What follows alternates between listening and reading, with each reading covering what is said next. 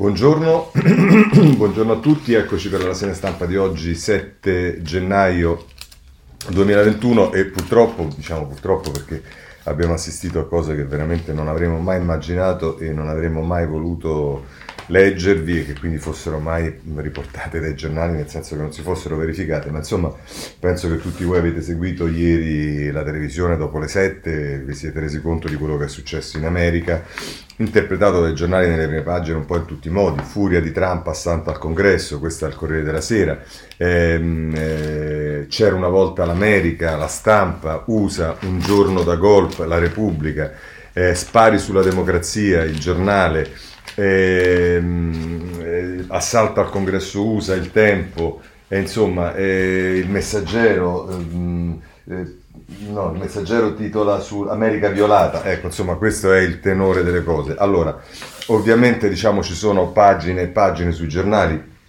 e mi occuperebbero tutta la rassegna stampa. Ho pensato di scegliere una carrellata dei titoli poi tre commenti per i tre giornali principali, che sono quello di Sarcina sul Corriere della Sera e i due direttori, Molinari per la Repubblica e Giannini sulla stampa, e poi di chiuderla lì perché ovviamente diciamo, si potrebbe fare una segna monografica di ore soltanto su tutto quello che ci raccontano i giornali. Ehm, eh, vediamo subito il Corriere della Sera dopo la prima pagina. A pagina 2 Trump scatena la piazza, spari al congresso, un morto. È Giuseppe Sarcina, il corrispondente da Washington, che scrive nel giorno della certificazione della vittoria di Biden e del successo Dem in Georgia, il presidente istiga la folla davanti alla Casa Bianca. Assedio al Parlamento, senatori evacuati, manifestanti in aula, spari e una donna uccisa. Il leader eletto cioè che sarebbe Biden, dice Trump vada in tv e fermi tutti, e Donald, elezione rubata, ma tornate a casa. E questo è il clima. Eh, tra l'altro si dice eh, quello che ha detto Biden, la nostra democrazia è sotto assedio, ma visto in passato un assalto come questo contro i rappresentanti del popolo è un, sta- è, un attacco allo Stato di diritto. Eh, e invece questo è quello che ha detto Biden, poi c'è quello che ha detto anche Trump, so come vi sentite, vi amiamo, ma ora basta, nessuno si faccia male, anche se le elezioni sono state rubate, siate gentili con la Polizia Nazionale. E poi ci sono le fotografie che probabilmente rendono, rendono molto di più di ogni parola su quello che è successo. Eh, a Washington, eh, a pagina 4 Biden ora chiama il popolo, un attacco, bisogna reagire, si dà notizia che eh, ci sono i nuovi eletti, la Georgia sceglie il prete e il cronista, congresso ai Dem dopo dieci anni, perché sono due Dem quelli che sono stati eletti eh, in Georgia, ehm, e poi c'è un'intervista di Andrea Marinelli eh, con Charles Capchan, che è un analista eh, del eh, Council on Foreign Relation, che dice Donald responsabile, ma non è l'unico, il paese saprà reagire. Eh, e poi, se volete, a pagina 6 c'è ancora su Corriere della Sera le milizie di Trump, complottisti, fanatici, ma anche famiglie. Chi sono i patrioti in marcia eh, a Washington? Questo per quanto riguarda il, il Corriere della Sera. Eh, Repubblica, anch'essa ovviamente le pagine successive alla prima, Assalto al congresso istigato da Trump, quasi colpo di Stato, scrive l'inviato a Washington della Repubblica Federico Rampini.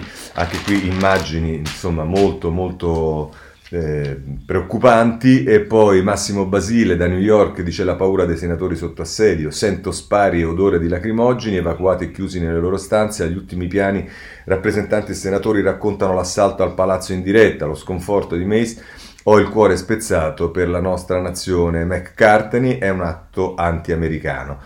E poi anche qui si dà notizia eh, con Anna Lombardi da New York, inviata a New York, il reverendo Warnock e il giovane Ossov, eh, Ossov eh, strappano il Senato. E, ehm, eh, insomma, questo è quello che eh, trovate eh, su, sui giornali. Vediamo anche la stampa, tanto per darvi il quadro eh, della situazione, la stampa addirittura 6 pagine dedica, dalla 2 alla 7, mm, a pagina 2 Biden è presidente e gli ultra di Trump assaltano Capitol Hill, eh, a pagina 3 la rabbia di Joe e Donald basta, adesso ferma questa insurrezione, e, mm, e, poi nelle pagine 4 e 5 gli invasori nel cuore d'America, fuggite codardi, Eh, e poi ancora a pagina 7 il sangue di una ragazza a Capitol Hill, simbolo dei valori traditi di una nazione. Muore dopo essere stata raggiunta da un proiettile al petto, la violenza squarcia uno dei luoghi sacri del paese. Eh, insomma, questo è il quadro. Eh, se volete vedere anche qualche altro giornale, vi segnalo il domani. Eh, il domani in questo caso eh, in, prima, in prima pagina si fa riferimento a quello che politicamente sta accadendo, in particolare con il voto in Georgia, è Nadia Urbinati, politologa, che scrive La sinistra rinasce in Georgia, a Trump resta solo il suo delirio. Il successo del reverendo Warnock, primo senatore nero dello Stato, e di Ossov dimostra che partecipazione e partiti battono il populismo, ma i trampiani marciano su Washington. Così la mette il... Eh, domani eh, vi segnalo anche il tempo, come vi ho detto in prima pagina, assalto al congresso USA, questo è quello che dice il tempo e che non è certo lontano dalla realtà. Bene, passiamo allora rapidamente però ai commenti, comincerei con Sarcina sul Corriere della Sera. Eh, che ehm, la mette così, eh, l'ora buia delle armi. Dice l'ora più buia nella storia recente degli Stati Uniti, i vandali nel congresso, gli agenti con le pistole spianate tra i banchi dei parlamentari. Per molte ore il mondo parallelo del trumpismo, nutrito di folli teorie cospira- cospirative e di cultura della violenza, ha eclissato la democrazia nel paese che non perde occasione per rappresentarsi come il faro della civiltà Eh, della civiltà occidentale. Mentre scriviamo la rotunda di Capitol Hill è ancora occupata dai tra- attivisti trampiani, in realtà poi abbiamo visto in nottata che invece è stata messa al sicuro, come hanno dichiarato le forze dell'ordine, i rappresentanti delle forze dell'ordine, e dice il mandante, il responsabile di queste scene incredibili, occuperà ancora fino al 20 gennaio lo studio Vale della Casa Bianca. Queste immagini sono il risultato di almeno due mesi di campagna distruttiva montata sul nulla da Donald Trump. Questo sarà il lascito vergognoso del suo mandato e lascia francamente attoniti l'ipocrisia con cui il presidente in carica ha provato a rimediare fuori tempo massimo con un paio di tweet e un video registrato nei giardini della Casa Bianca. Dopo aver fatto montare un palco nella National Mall eh, per il comizio che ha infiammato la folla, dopo aver indicato i nemici con nome e cognome, i deboli repubblicani, i giornalisti, i fake news, i corrotti, i democratici, Trump ha chiesto ai dimostranti di tornare a casa anche se le elezioni sono state rubate. Dice Sarcina, qui non c'entra nulla la politica. La destra, il centro, la sinistra. Quello che è accaduto ieri a Washington diventa una prova, si potrebbe dire un'ordalia, che chiama in causa tutta la società americana e non solo. Le tv, i commentatori che ancora appoggiano Trump, eh, i parlamentari come il senatore Ted Cruz che per un mediocre calcolo personale hanno, hanno, assecondato le trame per rovesciare il risultato del 3 novembre. Nella giornata più cupa e anche più triste per tutti gli amici dell'America si è sentita anche la voce di Joe Biden. Il presidente eletto ha lanciato ancora eh, una volta un appello all'unità, noi siamo molto meglio di tutto ciò. Toccherà a lui, allora, tra due settimane, ripescare il paese dal pozzo nero in cui lo ha fatto precipitare il suo predecessore. Il risultato della Georgia, con la doppia clamorosa vittoria dei candidati democratici, gli consegna anche il controllo del Senato. Ma è chiaro che una maggioranza risicata non basta. Biden cercherà di intensificare il dialogo già avviato con ciò che resta del Partito Repubblicano il compito più difficile però sarà curare, sanare le lacerazioni della nazione e nello stesso tempo ripristinare la legalità e la pratica della tolleranza, riportando lo scontro nei canoni della politica. Poi forse verrà anche il momento delle riforme. In questi due mesi il sistema istituzionale degli Stati Uniti ha dimostrato più di una fragilità. Eh sì, anche perché abbiamo visto in modo sconcertante come eh, in realtà i manifestanti siano entrati eh, in, eh, in Capitol Hill senza sostanzialmente alcun tipo di resistenza da parte delle forze dell'ordine che eh, non si capisce se di proposito o per mancanze, insomma comunque non, praticamente non c'erano ed erano disarmati. Ma eh, andiamo su Repubblica perché Repubblica è il direttore Molinari che scrive direttamente in prima pagina editoriale. Uno scempio della libertà, scrive Morinari. Aria di golpe a Washington, l'assalto a Capitol Hill da parte dei sostenitori di Donald Trump offende e mette in pericolo la democrazia americana, cuore del mondo libero. L'invasione dell'aula del Senato è avvenuta per impedire la ratifica delle elezioni del democratico Joe Biden, chiaro vincitore delle elezioni del 3 novembre. È stata preceduta dalla contestazione del voto dell'Arizona da parte di un manipolo di eletti repubblicani guidati dal, dal texano Ted Cruz ed è stata accompagnata dalla campagna di delegittimazione delle istituzioni federali da parte dello stesso Trump. Si tratta di azioni e immagini scioccanti, espressione di un disprezzo per la Costituzione che divide l'America fra chi compone e sostiene il manipolo di violenti che difende i principi e, e, e chi difende i principi dei padri fondatori della Repubblica. La responsabilità di questa lacerazione ricade sul presidente uscente che non ha riconosciuto la sconfitta nelle urne, ha tentato inutilmente e illegalmente di contestarla ed infine si è appellato alla più suoi, all'ala più violenta dei suoi fan, convocandoli per una marcia populista che ha elettrizzato con il comizio di ieri mattina. Pur di non ammettere la sconfitta, Trump si è dimostrato pronto a minacciare la democrazia che lo ha espresso, scrivendo una delle pagine più buie della storia americana, il cui esito resta in bilico. Il presidente eletto Biden è stato lapidario nel definire la violazione eh, del Capitol non una protesta ma una insurrezione, facendo capire che Trump era ad un soffio dal reato di offesa alla Costituzione che prevede l'uso della forza per difenderla.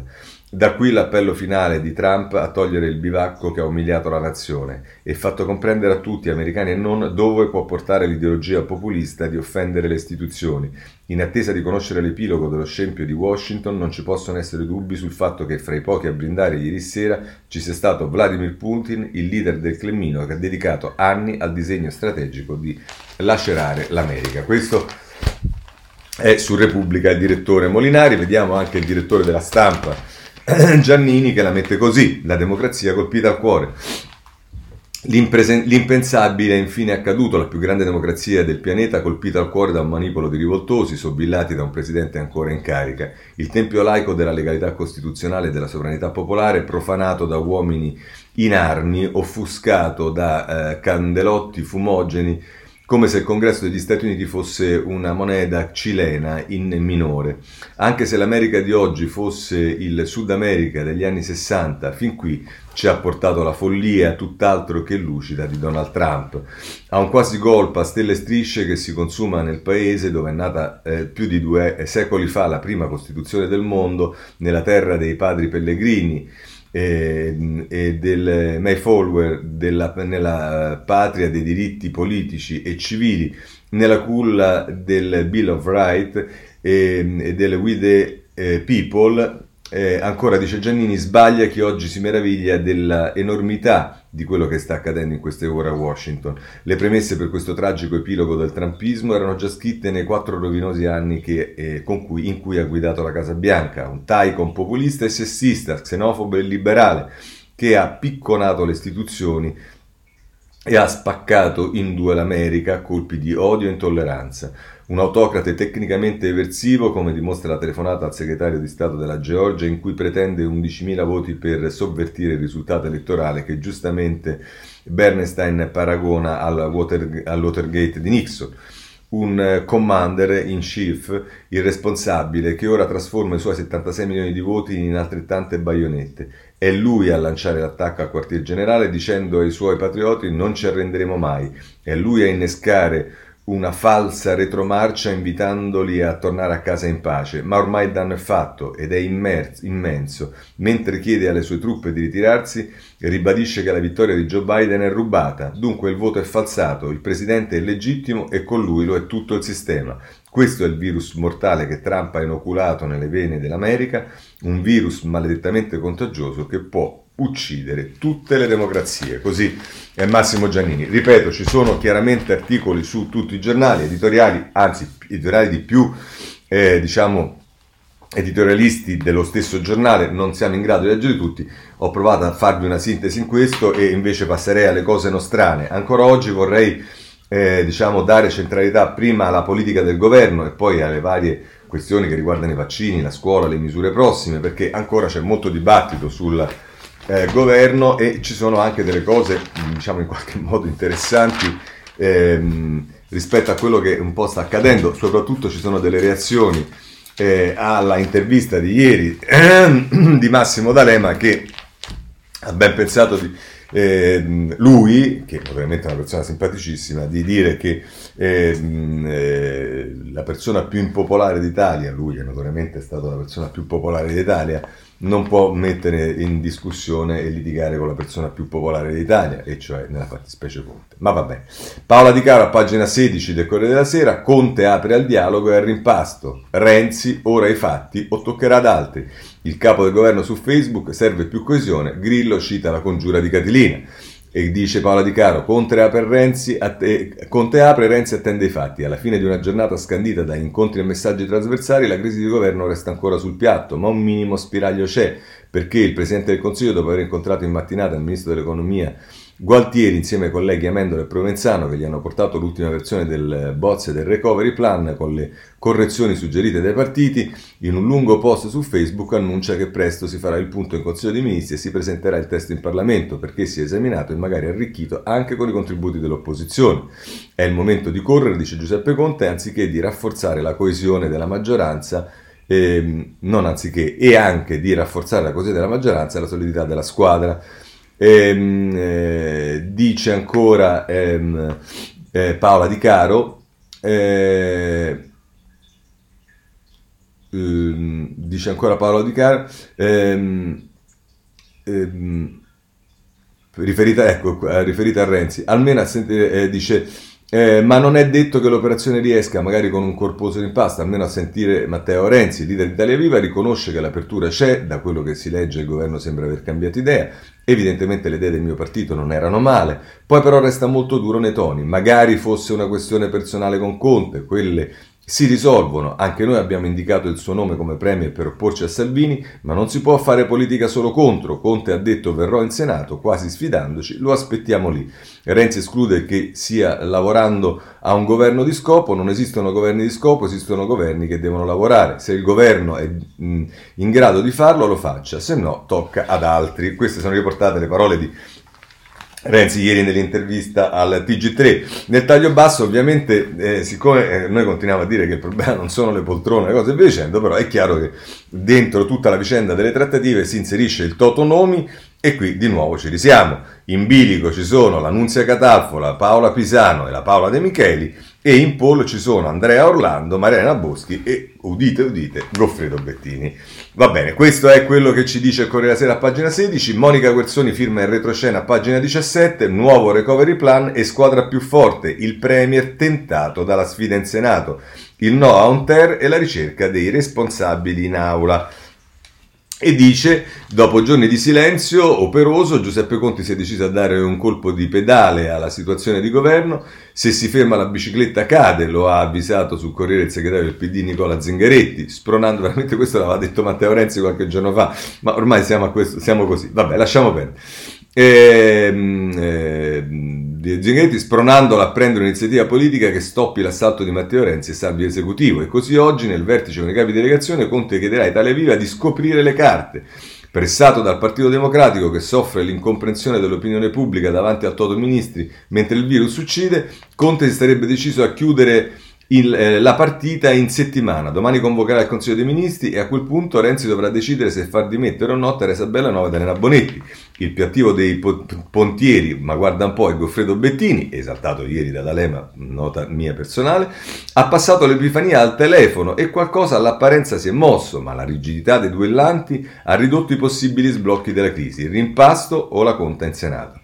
E vabbè, insomma, questo è quello che ci dice Monica Guerzoni, francamente eh, dedicare altro tempo a quella che dovrebbe essere la mediazione di Bettini, lo lascio ovviamente a ciascuno di voi nella vostra libertà, io vorrei andare avanti e eh, passiamo a pagina 12 della Repubblica invece, dove eh, viene messa così l'ultima offerta di Conte, rimpasto, fondi, UE e servizi, Renzi, tre giorni per decidere. Oggi il Premier, scrive a Tommaso Ciriaco, presenta il nuovo piano per il recovery, ma il leader di Italia Viva non lo voterà in CDM senza garanzie sul resto. Il Colle dice si va, sì a nuovi ministri senza dimissioni del Premier se non cambia la maggioranza. Queste sono le indicazioni che filtrano eh, dal, ehm, dal Quirinale. Tra l'altro, diciamo, eh, vedremo, adesso non mi ricordo se era sul Corriere della Sera, fatemi vedere un attimo, ma insomma ci sono delle note di che aggiustano un po' il tiro, secondo me, rispetto a quello che hanno scritto i giornali, su quello che eh, voleva il Quirinale, con le note. Compagnia bella perché eh, si dice che adesso si dice che il Quirinale è irritato e che però non vuole, eh, vuole continuare a fare l'arbitro, quindi evidentemente secondo me c'è qualche cosa che eh, rientra. Va bene, insomma, ehm, pagina 13 della Repubblica, grandi manovre in aula, al Premier mancano sei voti per fare il colpo in Senato. Pensate che colpo quando uno ha sei voti significa che ha un voto di maggioranza al Senato. Vabbè, per sostituire Renziani in caso di mancato accordo e caccia ai responsabili tra ex 5 Stelle, Totiani, Brunettiani e centristi. Ma è dura arrivare così al 2023. Eh sì, diciamo che obiettivamente appare eh, dura. Andiamo avanti perché diamo un panorama il più ampio possibile. Anche la stampa dedica le pagine 12 e 13 a questo. Ehm, lo vediamo a pagina 12. Ora il Premier apre la trattativa con Renzi. Due ipotesi sul tavolo: rimpasto o Conte Ter. Il capo dell'esecutivo cede alle pressioni con un lungo post su Facebook. Discuto sulla squadra di governo. È Alessandro Di Matteo che scrive. Poi anche qui si dà notizia di quello che ha scritto eh, Grillo sul suo blog. Grillo cita sul blog la congiura di Catilina e diciamo mi pare evidente che ha invitato Italia Viva ad andarsene eh, uscire dalla porta e compagnia bella, un po' interpretando come se fosse roba sua, ma insomma, vabbè. Nel taglio basso c'è un'intervista a Serracchiani che ci rassicura, dice PD al lavoro per evitare la crisi, non ci interessa sostituire i renziani. Mm. E, ehm, e, poi il retroscena di Carlo Bertini e Ilario Lombardi, Lombardo a pagina 13 della stampa a rottamatore non basta, prima di un accordo pretende le dimissioni. Per i responsabili servirebbe un nuovo gruppo in Senato e il leader di Italia Viva cerca di allungare i tempi. Questa è l'opinione eh, dei due cronisti della eh, stampa. E poi qui ci sta Ugo Magri, che è il quirinalista eh, della stampa, che eh, fa, scrive una, un, un, fondo e è intitolato Il Quirinale e la volontà di restare arbitro. Quindi chi l'altro giorno aveva detto che Mattarella pronta alle elezioni e via dicendo forse sta facendo un passo indietro perché Mattarella, come è del tutto evidente, come ha dimostrato sempre in questi anni, eh, facendo l'arbitro non potrà che apprezzare e vedere qual è la situazione, anche quella dei numeri in Parlamento, eventualmente eh, per eh, una maggioranza diversa se fosse necessario. il giornale eh, a pagina 3 dice Conte si piega a Renzi e monta la rabbia del Movimento 5 Stelle. Il Premier, virgolette, io sono sempre stato aperto al confronto, ma Bellanova lo inchioda, scenda dal piedistallo. E anche qui poi nel retroscena ehm, ci sta la, la, Massimiliano Scafi che parla del, della in corsa Orlando, Bettini e Boschi, un ministro al recovery, il suc delle trattative si occupa perfino dei sottosegretari. Allo studio un decreto legge per aumentare il numero dei dicasteri, troppe richieste da accontentare, questo è quello che ci dice eh, il giornale. Eh, andiamo innanzi perché abbiamo anche il eh, domani a pagina 5 ehm, che invece la mette così. Eh, Conte è debole stabilizza il disordine. Sarebbe molto meglio andare a votare. Chi parla è eh, intervistato da Daniela Preziosi, eh, Rino Formica. Il Premier è il campione del doroteismo populista. La politica del tutto si aggiusta, ma Mattarella doveva mandarci alle elezioni già nel 2018, dice l'ex ministro socialista. E questo ovviamente è quello che mh, sempre mh, eh, scrive sul domani Daniela Preziosi, che poi di, eh, di spalla c'è un altro articolo, piano migliorato, il Premier tratta, ma Renzi non c'è. Eh, poi, eh, se volete, diciamo, eh, a pagina, nella pagina successiva, a pagina 6, se volete, perché francamente non, non si capisce veramente, vabbè, ma il mondo va così, la favorita, dall'Arno alle Alpi, Boschi vuole sempre di più, ed è Giulia Merlo che scrive.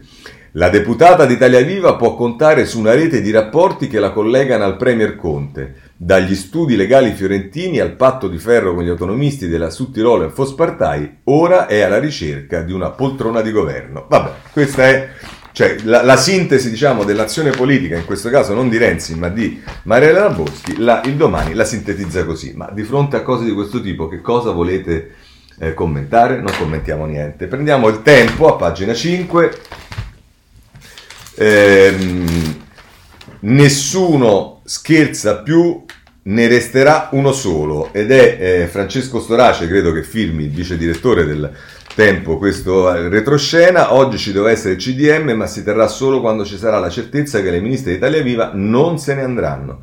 E dice dietro le schermaglie della politica si nasconde uno scontro durissimo, Renzi non ha scelta, o fa saltare il Premier oppure perde la faccia. Questa è l'opinione del Tempo e del suo vice direttore Francesco Storace.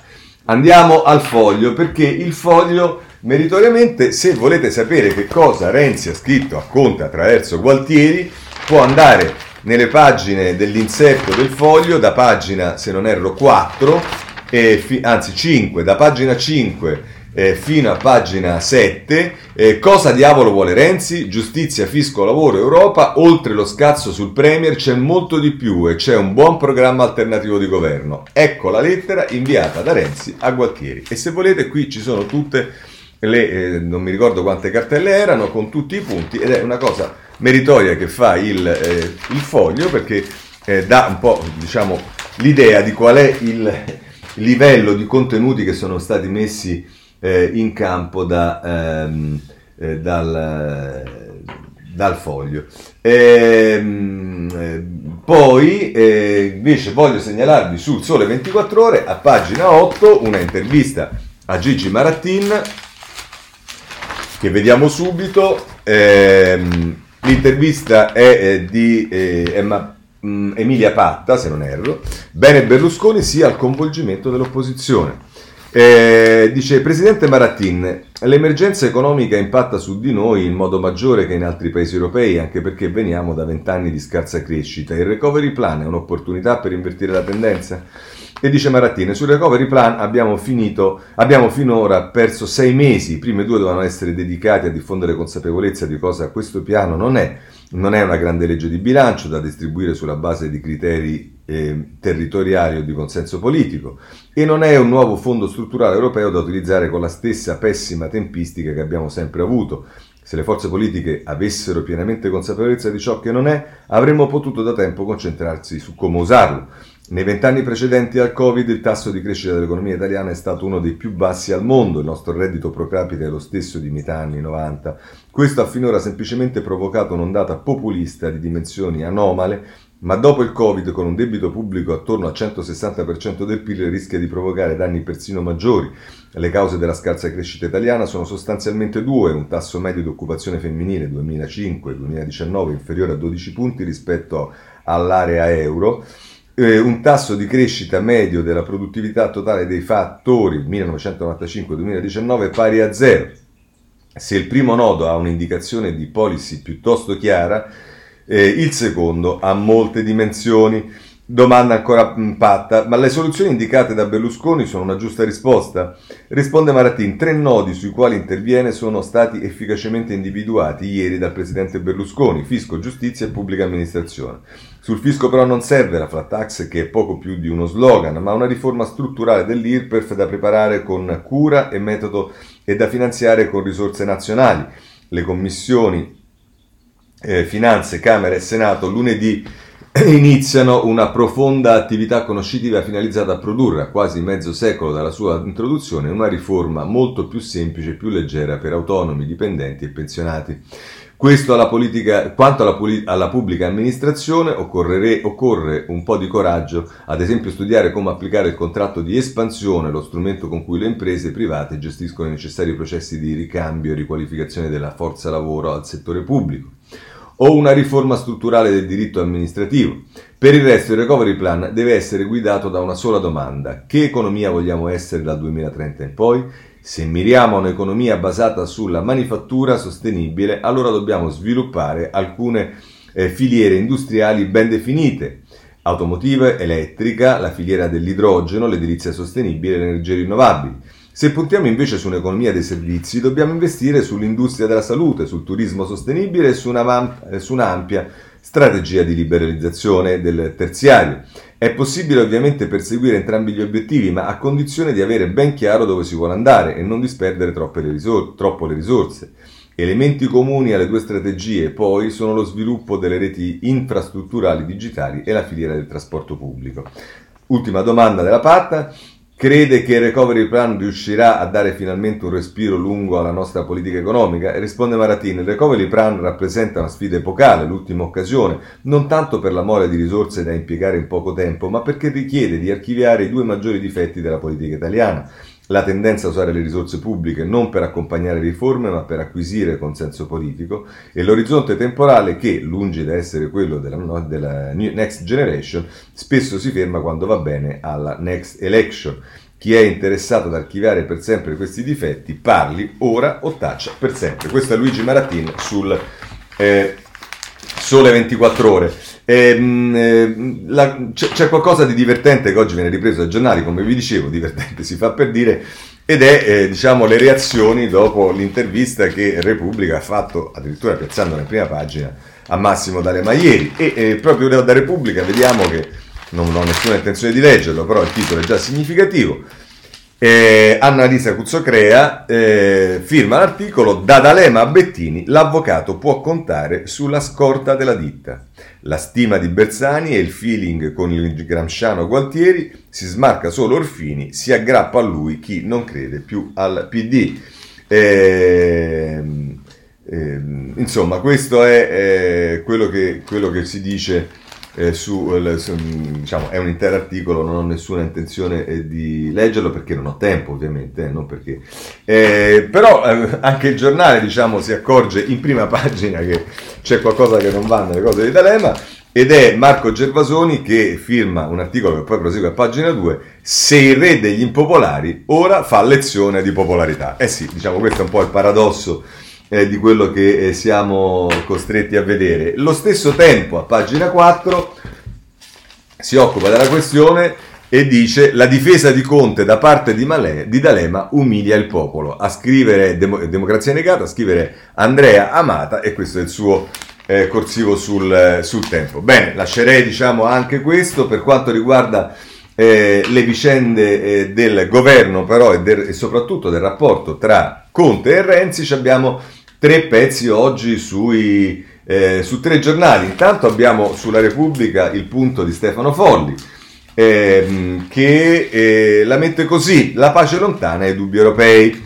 Un democristiano arguto come Gianfranco Rotondi, scrive Folli, ha detto sorridendo una mezza verità.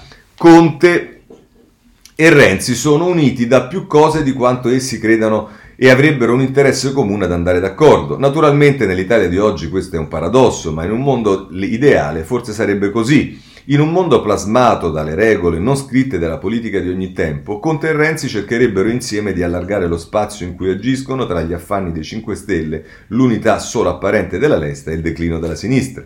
Il premier più popolare, come afferma D'Alema, ma anche il più privo di idee e visione che vadano oltre la sua sopravvivenza personale, potrebbe ricavare parecchi vantaggi da una, da una su- sinergia con il personaggio più impopolare, sempre D'Alema a Repubblica, ma certo immaginifico e temerario.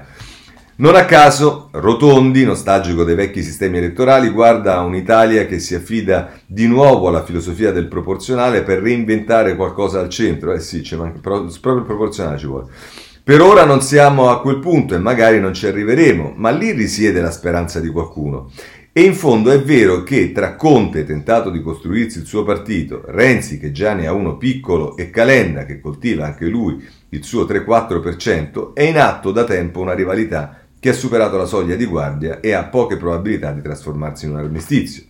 Certo non tra, tra, Conte da una parte e Renzi e Calenda dall'altra. Del resto, che ci sia livore personale tra personaggi che si rivolgono o vorrebbero rivolgersi ad un elettorato comune è abbastanza chiaro. Ecco, questo è un passaggio che vi segnalo perché eh, il, il, povero Renzi ha cercato di rispondere anche a questo, cioè a chi ha cercato di derubricare diciamo, la portata dell'iniziativa politica, di Italia Viva e di Matteo Renzi nei confronti del governo e del Presidente del Consiglio semplicemente a un problema di rapporti personali. E ancora ieri ha spiegato dicendo che eh, soltanto chi non conosce la politica non si rende conto che se fossero rapporti personali, problemi personali, eh, sarebbe molto più facile risolverli. Quelli che pone l'Italia Viva sono problemi politici. Ovviamente Nonostante questo, vedrete che dopo la cosa peggiora anche, ma come vedete i commentatori se ne sbattono totalmente e continuano a dire che il problema sono i rapporti personali. Andiamo avanti. E nel teatro di ombre cinesi in cui è ridotta la politica italiana, tale aspetto è un aggravante. Gianfranco Pasquino ritiene poi che Renzi sia invidioso di Conte e del suo potere acquisito. Magari è solo desideroso di strappare a Palazzo Chigi qualche spezione di quel potere, come il controllo dei servizi, e anche questo si capisce nella guerra di guerriglia quotidiana in cui si è smarrita la logica che piace a Rotondi, disporre di un occhio vigile sui servizi vuol dire condizionare una porzione considerevole dello Stato e delle sue ramificazioni. Non è che qui si prende atto e si dice per esempio che il Copasir si è dichiarato contrario al mantenimento della delega nelle mani di Conte dei servizi, che praticamente tutti i partiti, sicuramente il PD dice la stessa cosa. No, qui il problema è semplicemente che serve per controllare potere e non perché è una garanzia per lo Stato. Ma andiamo avanti. Tutto questo significa che la composizione della crisi non crisi è difficile, forse impossibile, senza un grande scossone, leggi di missione del governo. Non è questione di far passare un paio di ministri renziani attraverso l'entrata di servizio, ma di ridisegnare la mappa del potere. Vale l'esempio fatto da Luciano Violante, gli impegni del recovery che per l'Italia sono ancora in alto mare impegneranno i prossimi anni fino al 2025, vuol dire che dovranno essere realizzati dai prossimi governi, magari da uno di centrodestra strascaturito da future elezioni. Sarebbe logico coinvolgere fin da ora le opposizioni nel progetto. Ecco, questo non è che l'ha detto solo Violanti, lo ha detto anche Renzi, lo abbiamo detto tutti noi ed è una delle critiche che sono state fatte a Conti, ma ovviamente si cita Violante. Andiamo avanti.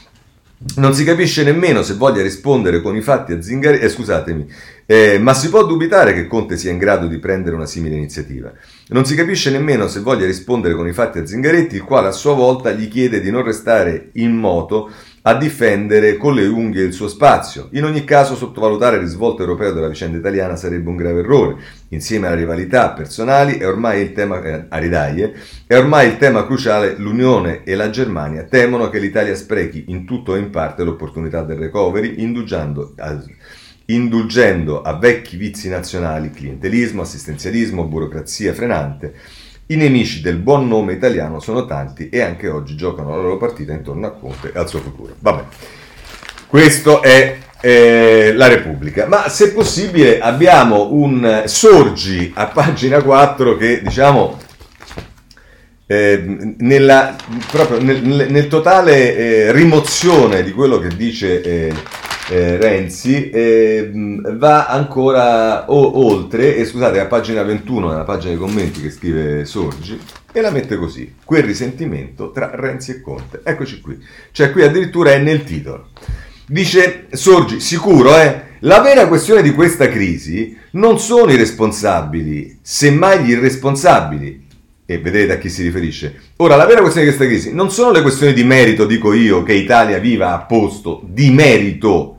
No, ribaltiamo tutto e per Sorgi e per la stampa ovviamente, e diciamo Giannini che è il direttore sicuramente non è un fan di Renzi, ma è difficile trovare fan di Renzi tra eh, gli editorialisti e i direttori dei giornali in questa fase, eh, no, ma il tema sono, mm, la, la vera questione di questa crisi non sono i responsabili, ma semmai gli irresponsabili. Il primo a essere considerato tale dai suoi interlocutori, manca a dirlo, è Renzi. Ascoltate, eh, un leader politico, specie un ex premier con alle spalle tre anni di guida del governo, non dovrebbe mai farsi prendere da simpatie e antipatie personali. Cioè qui c'è proprio la rimozione, cioè le 67 cartelle mandate. Eh, si facesse una lettura del foglio oggi, oggi, così si renderebbe conto se quelle sono frutto di eh, antipatie personali o se sono frutto di un lavoro che magari avrebbe dovuto fare il governo e invece abbiamo fatto noi. Andiamo avanti. Invece Matteo si è messo in testa di far fuori Conte e non intende rinunciarci. Ha scelto il momento peggiore per mettere in pratica i suoi propositi.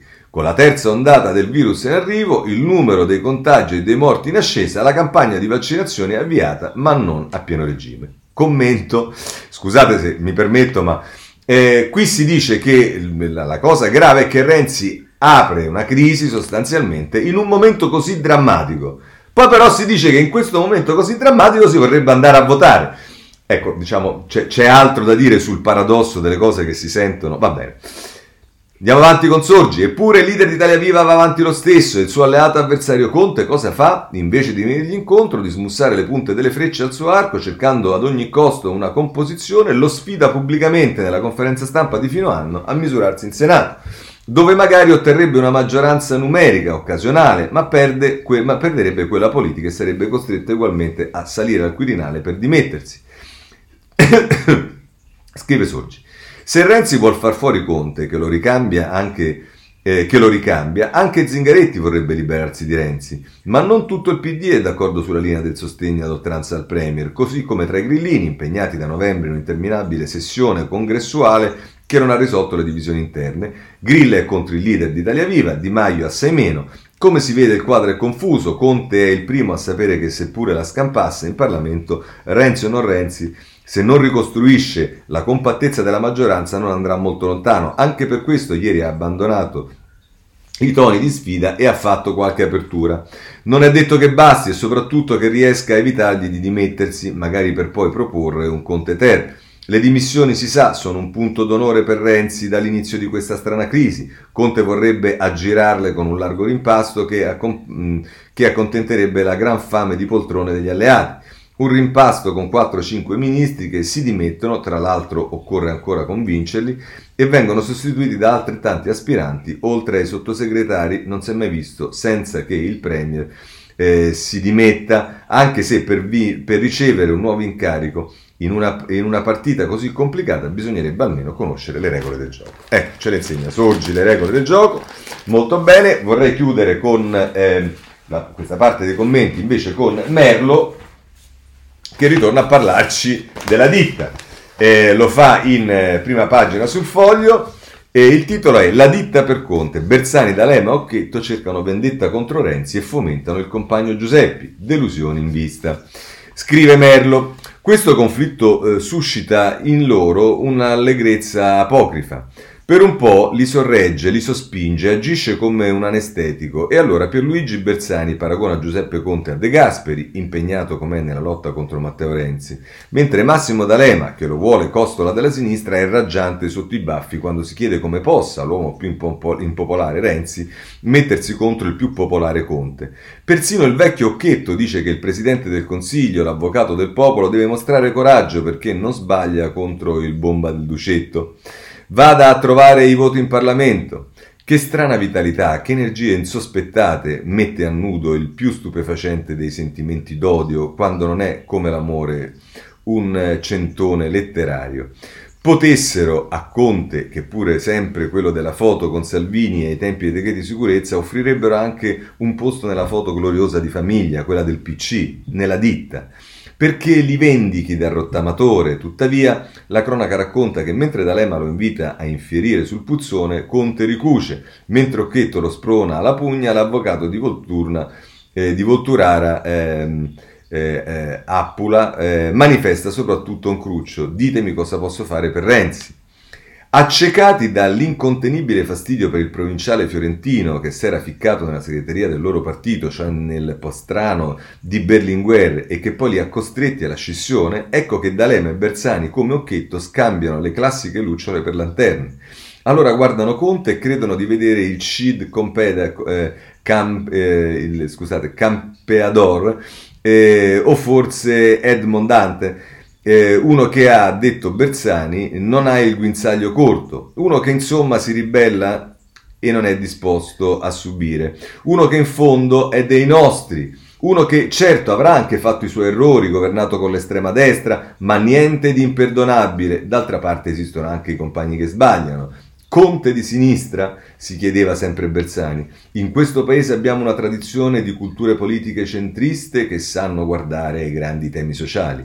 Ecco, solo che nel caso del Presidente del Consiglio, insomma nel caso del Visconte, ormai quasi Terconte, il modello non è il CID e non è De Gasperi, non è certo Berlinguer, ma è forse il manzoniano Conte, nomen omen, Duca Don Gasparro Guzman, che faceva perdere la traccia a chi che sia e quando accenna a sinistra si può essere sicuro che batterà a destra.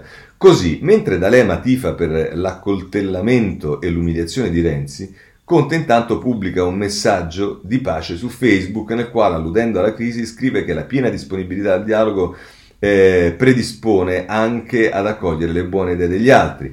E mentre Occhetto dice che bisogna sbarazzarsi del pallone gonfiato e tirare fuori gli attributi, ecco che Conte abbassa la voce parlando di, eh, ai suoi consiglieri ma io potrei anche lasciare la delega ai servizi segreti e ancora il recover si può, fa- si può ribaltare e poi il rimpasto è possibile e se non bastasse ecco il MES, cosa fatta? L'uomo che ha guidato il governo più a destra della storia recente e poi forse ha guidato anche quello più a sinistra, ora sembra pronto a guidare per un governo capace di farsi renziano al punto da immaginare Mariana Boschi al Ministero del Lavoro e reinverdire con i fasti di quella battuta che a Bersani e alla ditta fece rizzare gli ultimi capelli, aggrapparsi all'articolo 18 è Berlinguer.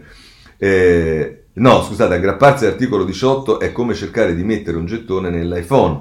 E la sinistra, e Berlinguer, e De Gasperi, e Conte nella foto di famiglia, e la vendetta. Che fine fa la vendetta? L'odio fortifica e rende vivi, ma c'è un solo sentimento che non delude mai, la delusione. Questo è eh, Salvatore Merlo con il quale chiudiamo eh, questi nostri commenti. C'è da parlare dell'opposizione. Per l'opposizione eh, Berlusconi, tra virgolette, eh, simpaticamente diciamo, è scatenato. D'altra parte hanno scritto tutti, potevano scrivere lui al Corriere della Sera e scrive e la sua lettera inizia in prima pagina, G20 la grande occasione, prosegue a pagina 18 e il titolo è No alle divergenze in politica estera, l'Italia non perda l'occasione del G20. Il leader di Forza Italia e dice è preoccupante che la politica sia attenta soltanto a verificare a verifiche e manovre di governo. Questo è Silvio Berlusconi. Poi, sempre per quanto riguarda eh, diciamo, la eh, ehm, c'è da ehm, vedere eh, Salvini. Eh, scusate che vado a rivederlo. Salvini lo troviamo sul Libero a pagina 7 anzi diciamo sul libro a pagina 6 troviamo eh, la, ehm, a pagina 7, eccolo qui, scusatemi, eh, dice Salvini grida, ora basta, andiamo in piazza. Ora, questo titolo sul libero è decisamente in contrasto con quello che invece scrive il messaggero, il quale a pagina 11 ci dice che Salvini sta facendo le consultazioni per lavorare a un governo di scopo.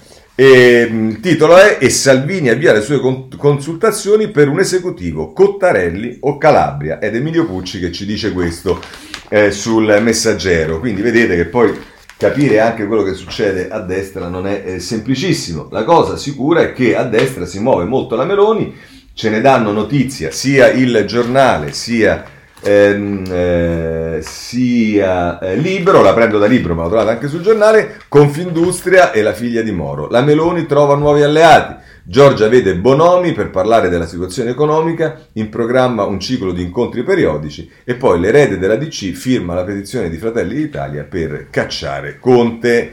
Eh, Maria Fidamoro che firma per la Meloni. E vabbè, succede anche questo e va benissimo, cioè va benissimo, problemi loro.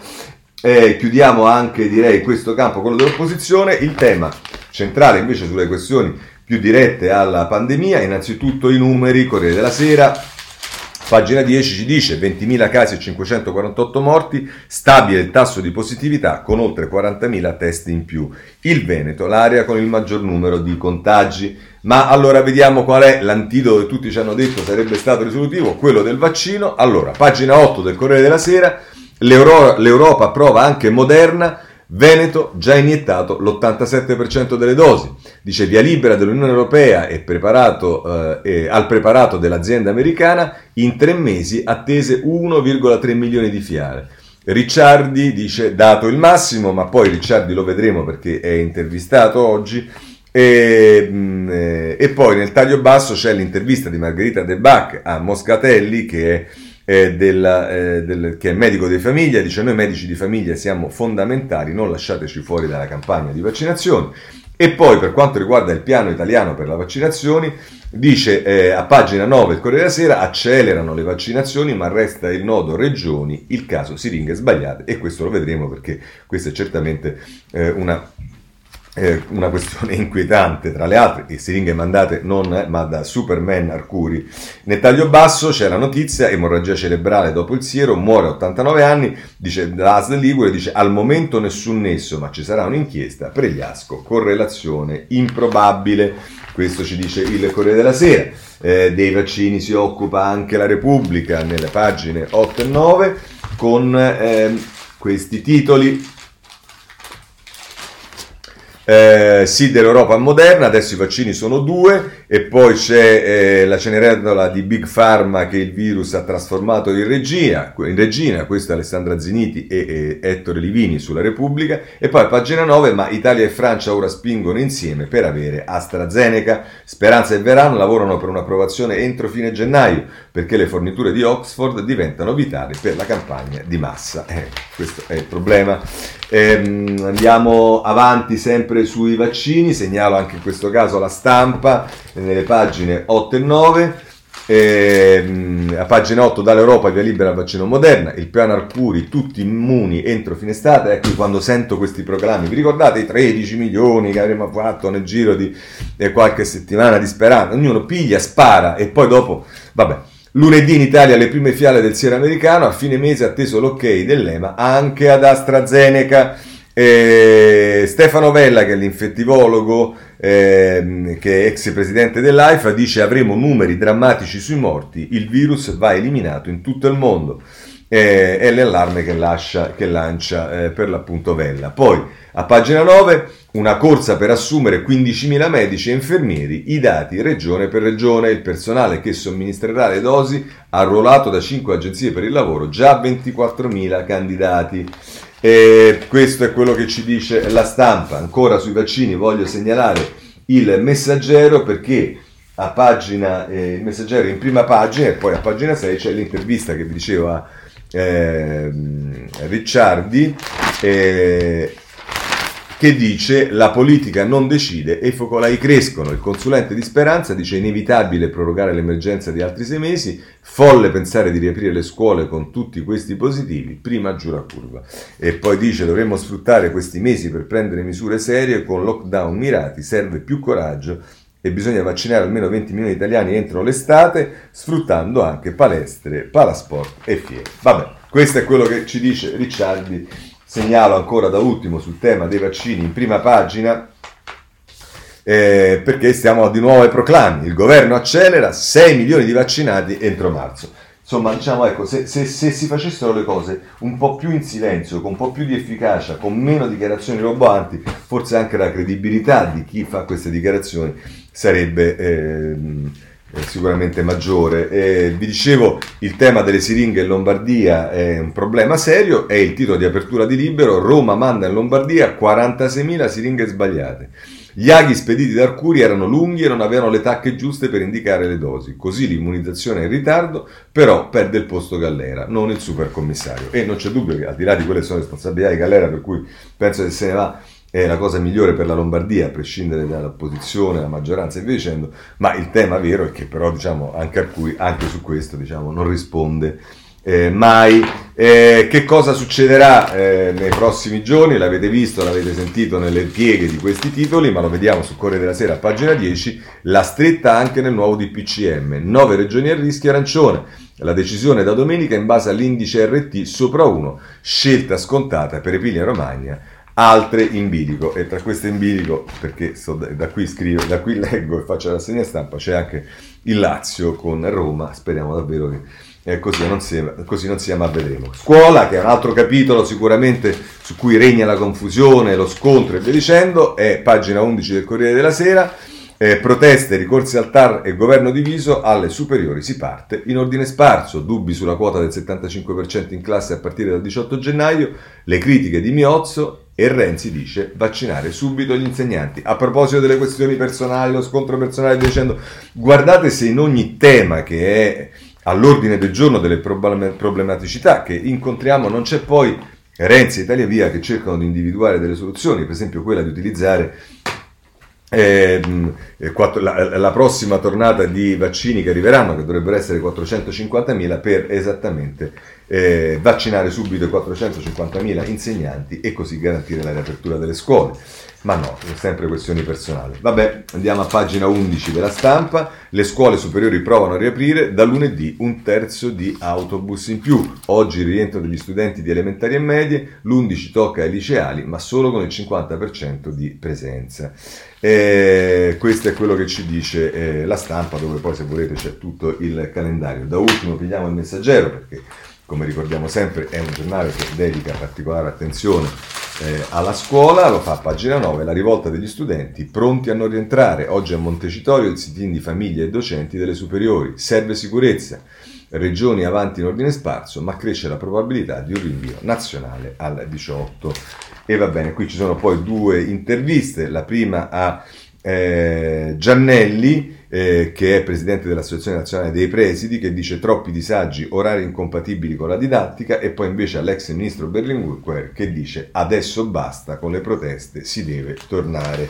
Ehm, eh, questo è il messaggero, abbandoniamo anche il capitolo scuola. Eh, per quanto riguarda la Lombardia, vabbè, insomma, c'è su, anche sul Corriere della Sera, ma lo pigliamo più utilmente dalla stampa, le condizioni di Lady Moratti alla Lega, voglio mani libere sulla sanità lombarda.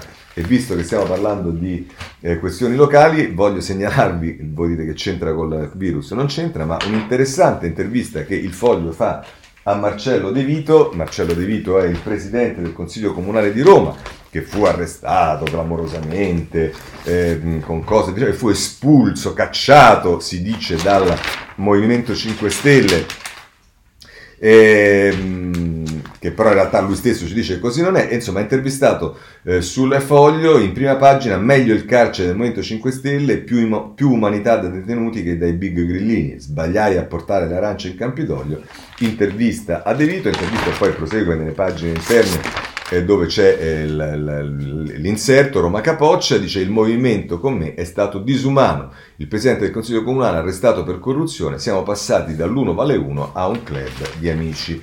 E vabbè, questo è solo per notizia di cronaca. Eh, andiamo eh, invece sul tema del recovery.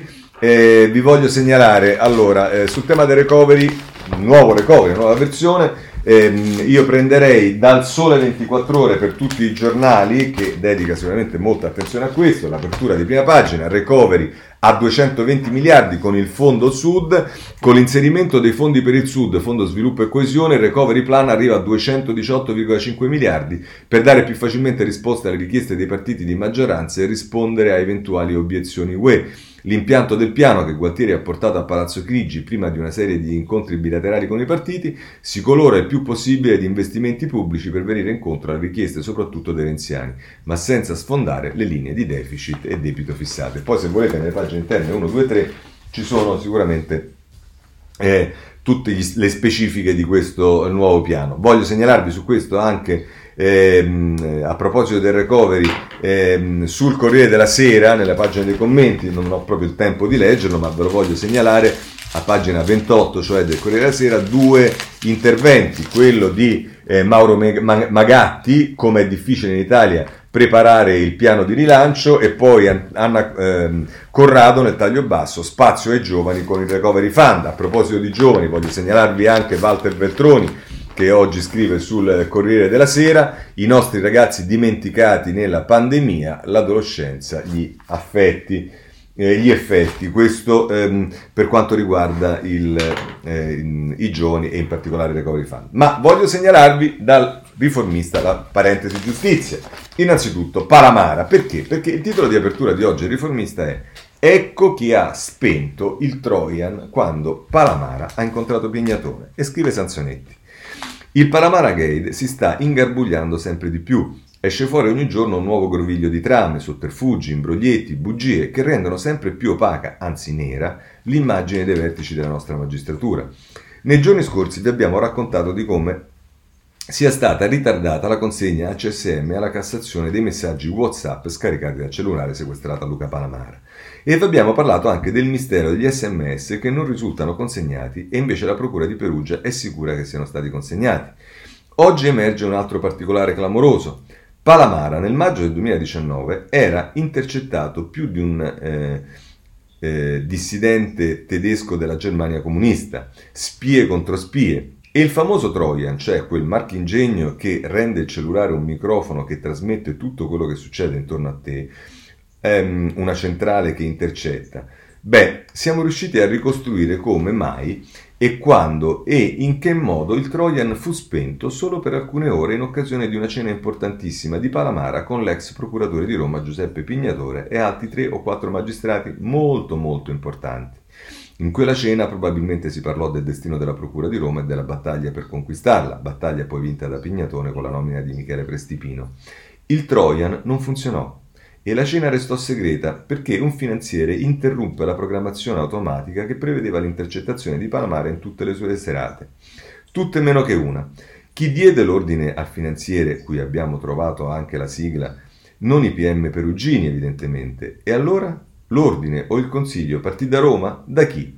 Sarà il caso che qualcuno indaghi o se non ci sono esponenti politici di mezzo, la magistratura pensa che sia possibile non indagare? È una bella domanda questa che si fa al riformista e forse sarebbe utile su questo anche eh, capire eh, se effettivamente è così. Ma andiamo avanti, sempre sulla giustizia voglio segnalarvi il riformista che a pagina 3 si occupa di Gratteri, arresti TV e Gogna, poi la soluzione. Ecco tutti i flop di Gratteri, dalla retata di Platine 2003 a Rinascita Scott. È Tiziana Maiolo che scrive sul riformista a pagina 3, ma ehm, va segnalato anche a pagina 5 le Camere Penali, l'Unione delle Camere Penali che... Eh, ehm, hanno, hanno, scritto un documento eh, della giunta ehm, eh, sul tema della responsabilità professionale del magistrato e viene pubblicato dal riformista, a pagina 5 dice se un magistrato sbaglia deve essere giudicato. Buona fede. Che aspetti? Vite, carriere politiche, equilibri democratici travolti da indagini che dopo anni vengono riconosciute infondate.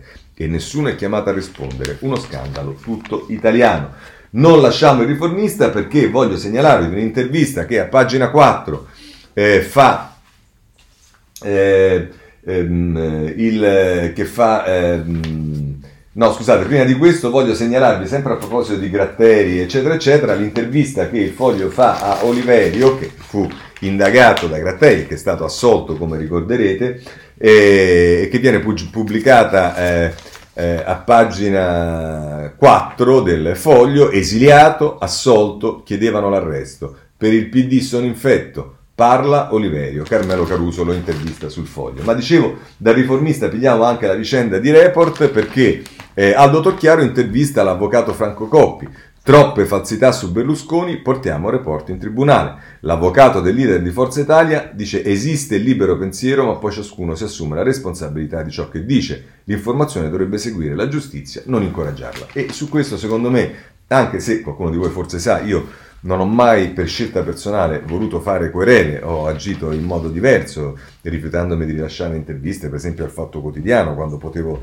Ma questa è una scelta personale. Ma il fatto che, diciamo, esiste la libera informazione e ognuno può legittimamente dire, scrivere e fare inchieste, e poi nel fare inchieste dire, dire a, dalla televisione di Stato quello che vuole, non può ledere il diritto che se uno si sente eh, oltraggiato, eh, e si sente eh, diciamo colpito ha tutto il diritto di usare la legge la querela e poi sarà un giudice terzo a stabilire se eh, la persona è stata offesa o meno. E qui si dice però che poi c'è la politica che si indigna.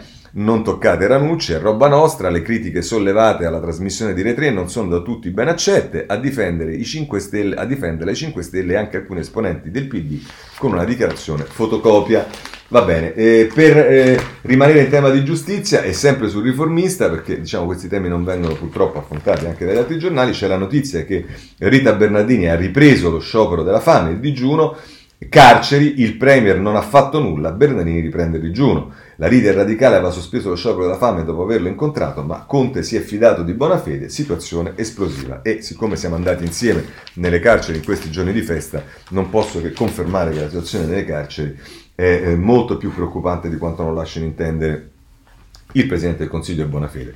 Eh, Repubblica si occupa ancora della eh, vicenda Regeni, soprattutto diciamo, dei postumi, eh, cioè dell'azione dei genitori di Regeni, eh, lo fa a pagina 18. E poi concludiamo. Eh, ecco perché denunciamo l'Italia, le accuse dei regeni al governo, la vendita delle navi all'Egitto, viola la legge, i genitori di Giulio depositano l'esposto. Ancora voglio segnalarvi, eh, come vedete, soprattutto lo vedono gli amici di Facebook, abbiamo un ospite che si è in questo momento alzato dal divano, si chiama Poldo, ve lo presento eh, ma è soltanto ospite per il momento. E, eh, dicevo, poi ci sono su San, da, su San Patrignano da segnalare eh, sul Corriere della Sera, a pagina 24, eh, il, ehm, un'intervista al figlio di Muccioli, molto interessante. Il titolo è Spa, Sampa era una guerra e anche mio padre sbagliò. Interessante da vedere tutta questa polemica che è nata dal documentario eh, che è stato fatto da Netflix e poi a pagina 21 della Repubblica eh, vi segnalo eh, quella madre che affidò a Muccioli il figlio perduto. Va bene, e poi se volete ci sono cose anche che riguardano l'imprenditrice di Vibo Valencia che eh, un, eh, lo vediamo dal eh, Corriere della Sera, pagina 22, che un pentito ha fatto sapere che è stata uccisa e data in pasto ai, maiali, ai maiali. Vibo Valencia parla a un pentito, l'imprenditrice chiediamo, eh, Chindamo sparì nel 2016, non diede eh, un terreno al boss, perché in Italia succede anche questo. Vi segnalo sul Corriere della Sera, pagina 21, per quanto riguarda l'estero, un'intervista a eh, Giuliana Amato, ora l'Europa federale attenti all'effetto boomerang, l'ex leader della convenzione, i nodi da sciogliere per un nuovo momento fondativo e chiudiamo con Hong Kong, anche qui prendo la Corriere della Sera perché ieri sono stati arresti, e sono arresti molto preoccupanti eh, fatti nei confronti dei dissidenti. Hong Kong l'ultimo colpo al dissenso. Arrestati 53 oppositori sovversivi. È, atto, fin, è l'atto finale della eh, repressione di eh, Xin. Eh, con questo chiudiamo la rassegna stampa, se volete ci vediamo domani eh, alle sette e mezza, buona giornata a tutti.